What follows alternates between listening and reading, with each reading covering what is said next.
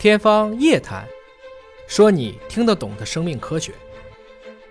当然，我是做生命科学的。我想说，我能看到的这种生命，生命的本质是化学，化学的本质是物理，物理的本质可以用一系列的数学公式去阐述。我们归根结底是由一整套函数来描述的。但是为什么最后会有了生命？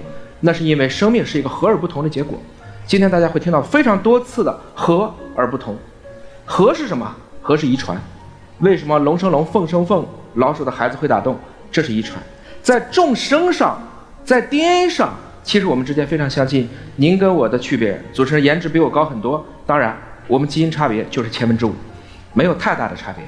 所以正是因为 DNA 层面上我们同命相连，就让我们可以生生不息。但别忘了，我们还有不同。这个不同就是变异。儿子像爸爸，但终究不是爸爸，否则那成克隆了。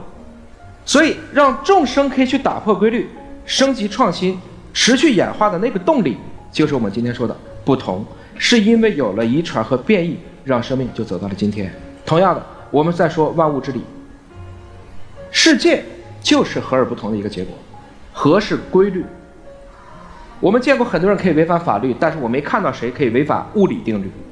宇宙万物始终遵循了是同一套的物理定律，这套定律。所谓的天地不仁，以万物为刍狗啊！管你是什么，你遵循的物理定律是一套的。但是，在这个过程中有了不同，比如说人类社会、人类文明、我们的股市，这是涌现，它是一种复杂系统的自组织、自进化过程中，突然给我们带来了一种全新的惊奇。有些是惊喜，有些是惊悚，无所谓，它总会超出你的预知。在这样的一些。不停的涌现下，就构成了我们今天世界这样的一个五彩缤纷的大千世界。